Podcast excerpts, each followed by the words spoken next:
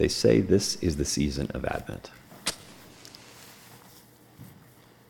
But what does that really mean?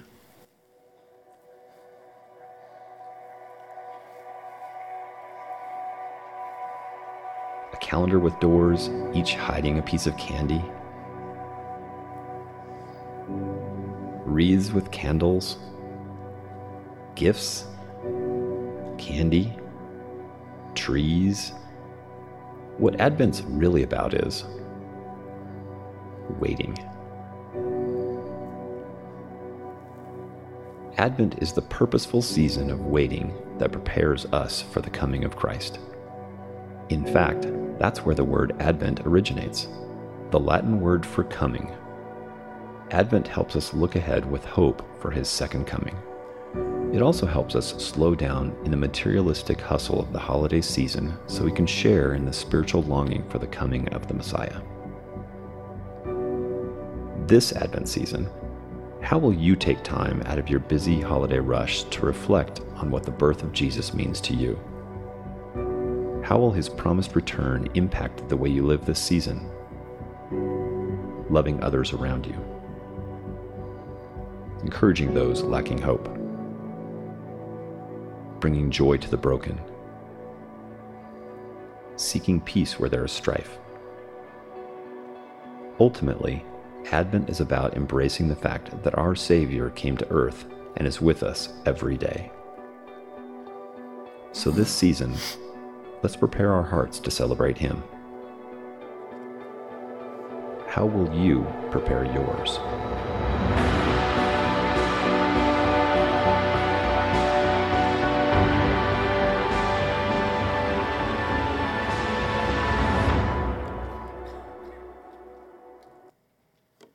I hate waiting. Go to Kroger, every time I go to the shortest line, it ends up being the longest line. My buddy Tyler and I have been waiting and waiting and waiting for Mister Bighorns. He still hasn't come. We've been sitting out in the woods, what, Tyler, one hundred hours? Waiting, waiting, waiting. We're waiting for something better than a bighorn deer. Do you guys see it? Like, I was thinking this week about how beautiful those leaves are. And they were just here, right? And now look at them, gone. Our world, while there's a lot of beauty in it, we would not disagree with that. Could we also admit that there's a lot of death and brokenness? Some of our very own children we raise to know the Lord are not walking with Jesus and have no desire to. Some of our grandchildren, some of our siblings, some of our parents, our neighbors, they're living lives like walking dead men. And I don't know about you, maybe it's my Myers-Briggs. I don't know if I believe in all that stuff, but I kind of do. My Myers-Briggs is N F. That means I feel strongly, and I intuit strongly. And when I get around and see what's going on in our world, in our community, our city, and our friends, and our family, I feel an incredible sadness. Much like Jesus, at the end of Matthew twenty-three, he says, "Oh, Jerusalem, Jerusalem, the city that kills the prophets and stones those who are sent to it.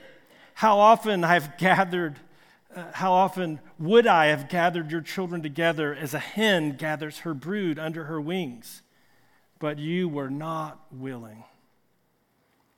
Do you see it? The brokenness. This is not how things should be.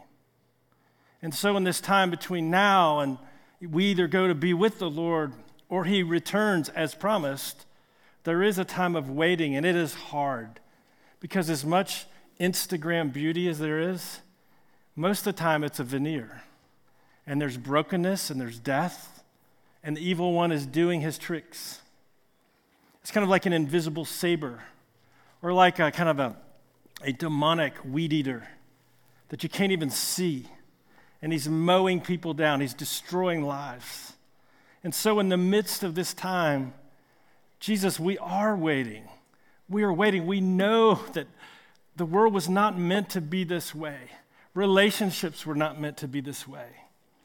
And so as we open up Matthew's gospel, he's gathered his followers, his disciples, and it says he's sitting on the Mount of Olives.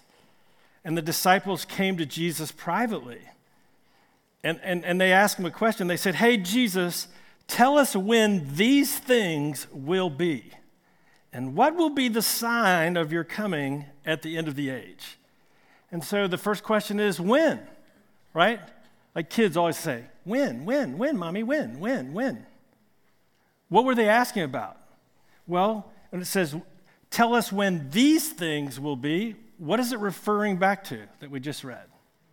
Jesus in verse one of chapter twenty-four says, Jesus left the temple, and as he was going away, his disciples came to him, came to point out to him the buildings of the temple. And he, Jesus answered them, you see all these?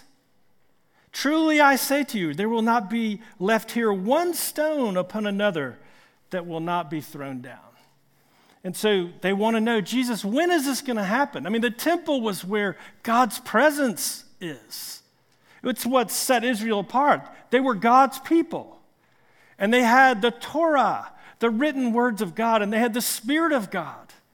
And they had the place of worship. And yet Jesus says, it's all going to be destroyed.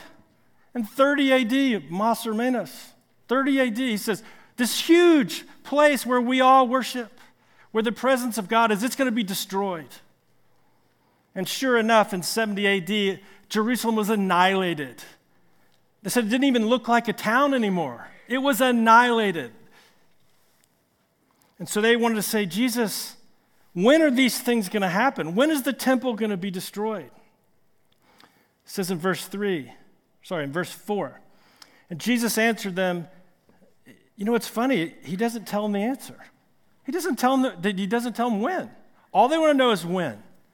They say, as he sat on the Mount of Olives, the disciples came to him privately and said, tell us when these things will be and what will be the sign of your coming and the end of the age. And so what the What the disciples are doing is actually talking about three things. First thing is, when is Jerusalem and the temple going to be destroyed? Second thing, Jesus, when will you return? We hadn't even left at this point. And then when's going to be the end of the world, the end of the age? Those three things. The disciples wanted to know when and what will be the sign. Then in verse four, it says, and Jesus answered them, see that no one leads you astray. For many will come in my name, saying, I'm the Christ, and they will lead many astray. And you will hear of wars and rumors of wars. See that you're not alarmed, for this must take place, for the end is not yet.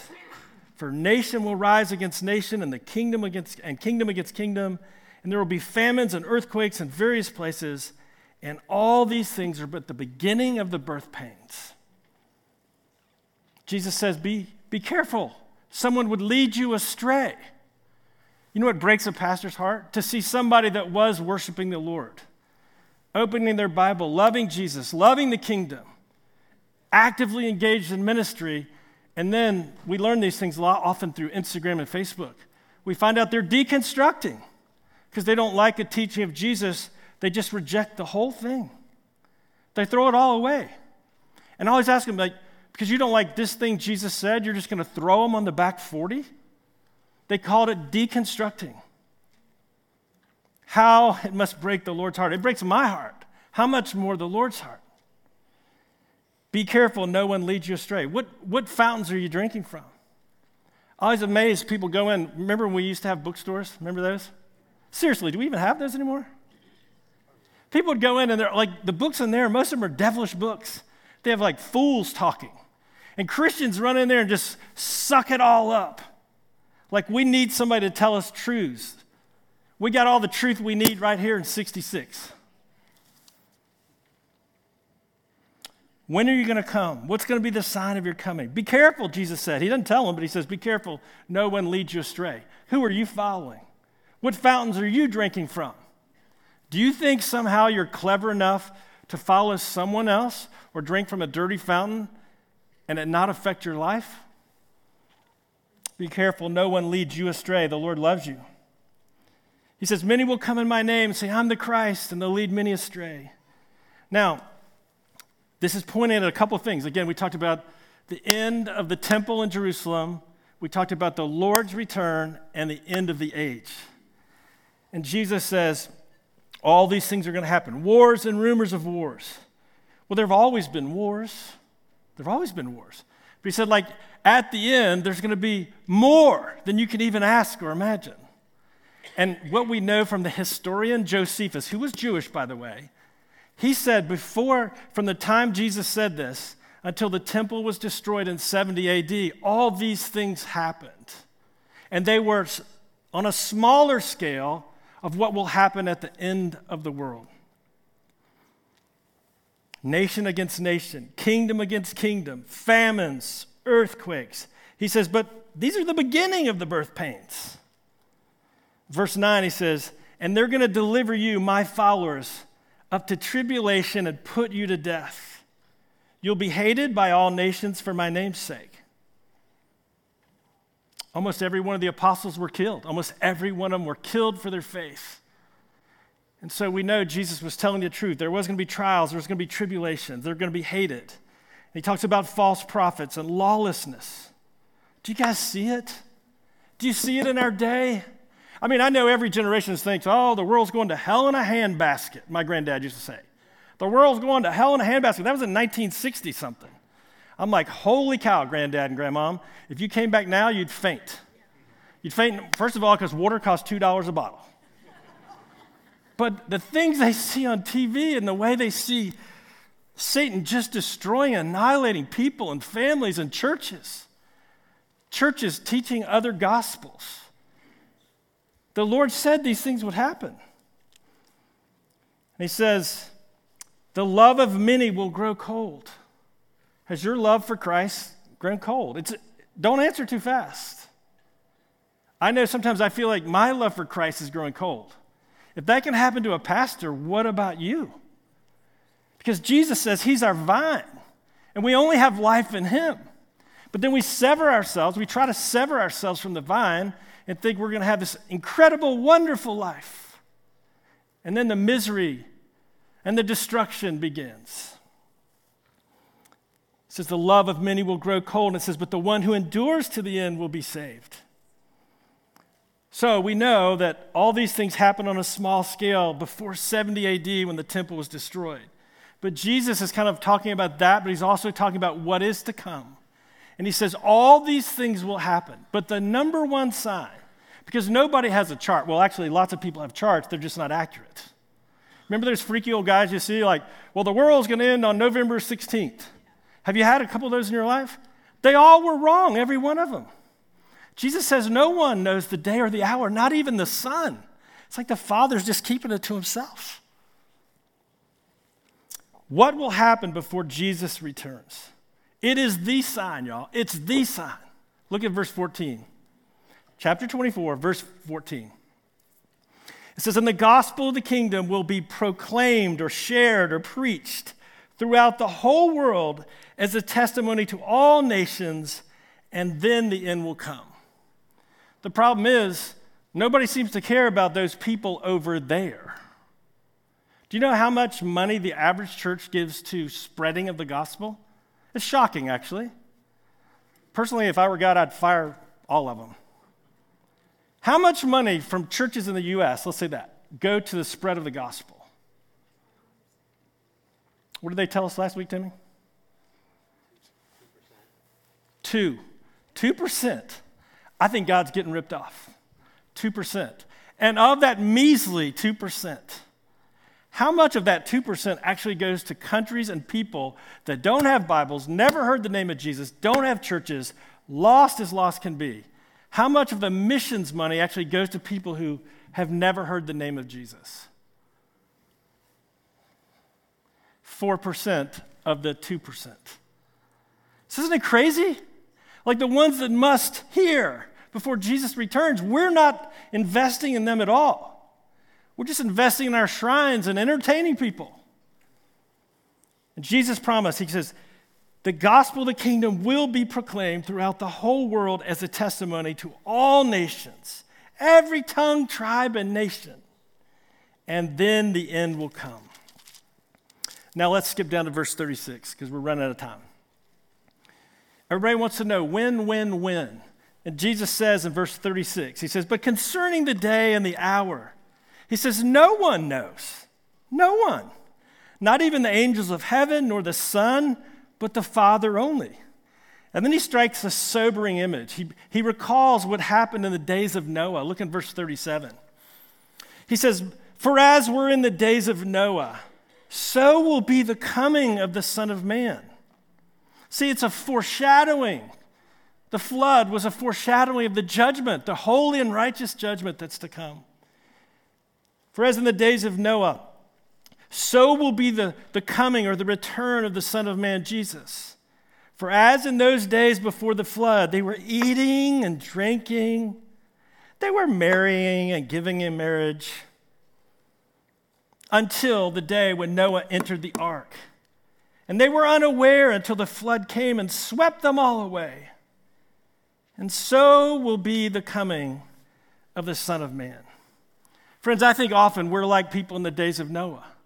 We believe in God, we believe in the gospel, but we're so busy doing our happy little things.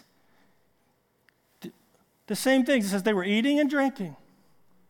I think about food and all day long. I love food. It captivates me.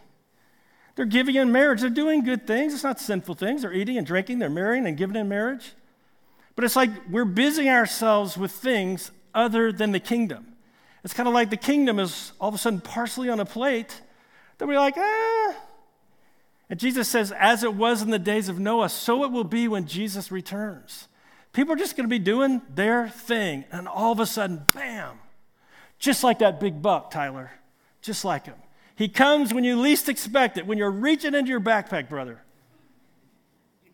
Jesus says it's just going to be just like that, just like the days of Noah. Can you imagine the scene? Imagine. Noah, Noah, you old fool. What are you building? He's building an ark. What's an ark? I don't know what an ark is. God told me to build it. What's a flood? I don't know. I've never seen one. I'm sure at some point Noah's going to sit telling people, repent, turn to God. But it says as God looked out on everyone, he says he was grieved that he had made man. And the only one that found favor in his eye was, eyes was Noah. They thought he was a fool. They didn't believe. They weren't willing to repent. They weren't willing to hear. Are you? Are you? Are you? The thing that kills a pastor is knowing that people that sit in the house of God, that have access to amazing singing, the scriptures, prayer, the Holy Communion, all these things. It's kind of like you t- taste and you spit it out of your mouth. You taste and it's like it's somehow irre- irrelevant.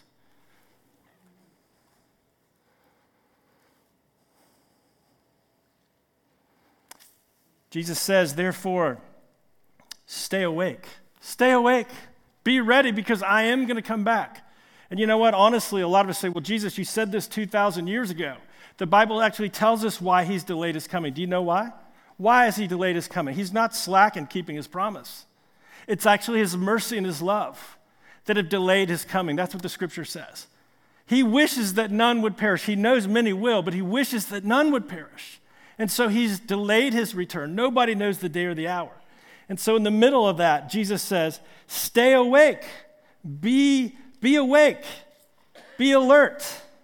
He says in verse forty-two, therefore stay awake, for you do not know on what day the Lord is coming. Verse forty-four, it says, therefore you also must be ready, for the Son of Man is coming at an hour you don't expect. So then the question we end with is, so how do we stay ready? What are, we, what are we supposed to do? Like put toothpicks in our eyes and drink Red Bull and just be alert, be awake? Of course not. Don't take it hyper literally. What he's saying is, my kingdom is coming. As sure as the flood came in the days of Noah, so I will return. There will be a time where every man, woman, and child will stand before a holy, loving, and righteous God. And you don't know when that is, but be ready. How can we stay ready?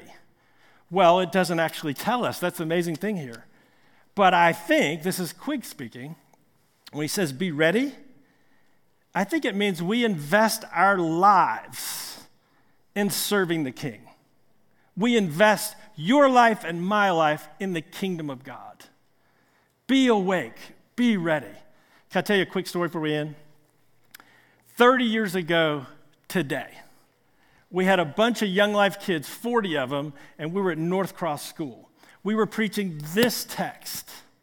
Every year we preach this text. I think of my orange-haired, red-haired, not orange-haired, red-haired friend, Jason Peoples. He was one of those kids at high school that you really liked. You weren't sure you want your daughter to go out with him, but you liked him. You know what I'm talking about, that kind of kid? He's fun. And Jason was asleep in his chair at North Cross Auditorium. And I knew him and I loved him, so I could mess with him. In the middle of the sermon, when it says, stay awake, I noticed he was asleep. So I, in a real loud Pentecostal type voice, I went, hey, Jason, wake up. Out of a cold sleep, he bolts up and he goes, you're the one who put me this way.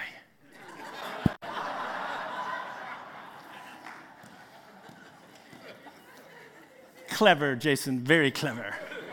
So I'm never going to do that again. But friends, what I want to tell you is Jesus, Jesus doesn't tell us the date. But what I want to encourage you is, in some sense, it doesn't matter. He's already made you. If you're a child of God, he's made you his own. Nothing will separate you from him. He actually lives inside of you. So yes, there is a time of waiting while we're in the midst of this broken, hard world. But what I want to tell you is, if you have Christ, you have everything you need for life and for godliness. And so how we stay awake, how we stay alert, is to give our focus, our loves, and our attention to his kingdom and believe his words. The people in Noah's day didn't, and they regretted it. Stay awake, stay alert. Apply your life, yourself, to the kingdom of God. In the name of the Father, and the Son, and the Holy Spirit. Amen.